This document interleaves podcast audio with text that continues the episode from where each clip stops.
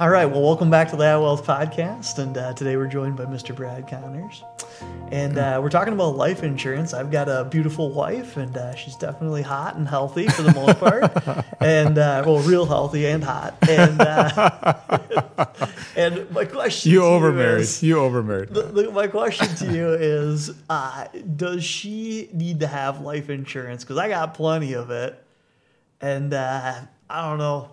She's a stay-at-home mom for the most part. I, Yeah. Do do I need to insure her?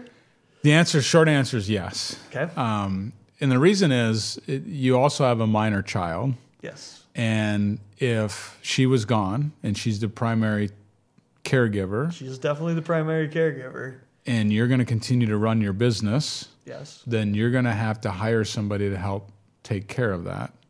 You also, whether you do or don't, many people don't have the college fund fully funded. Yeah.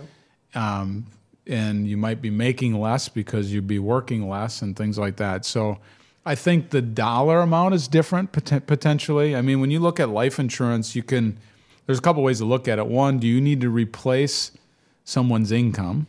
So if somebody's making a $100,000 a year, if they had a million dollars in the bank and you got 10% rate of return on that, you'd get $100,000. Well, you can't count on 10% returns. Maybe five you can. So now you need a $2 million life insurance policy. So if, the, if you died and we're making 100, you died, 2 million goes into an account, and you all of a sudden have $100,000 a year kicked out in interest at 5%, and that's how you live. The other way to look at it is just replacing debt.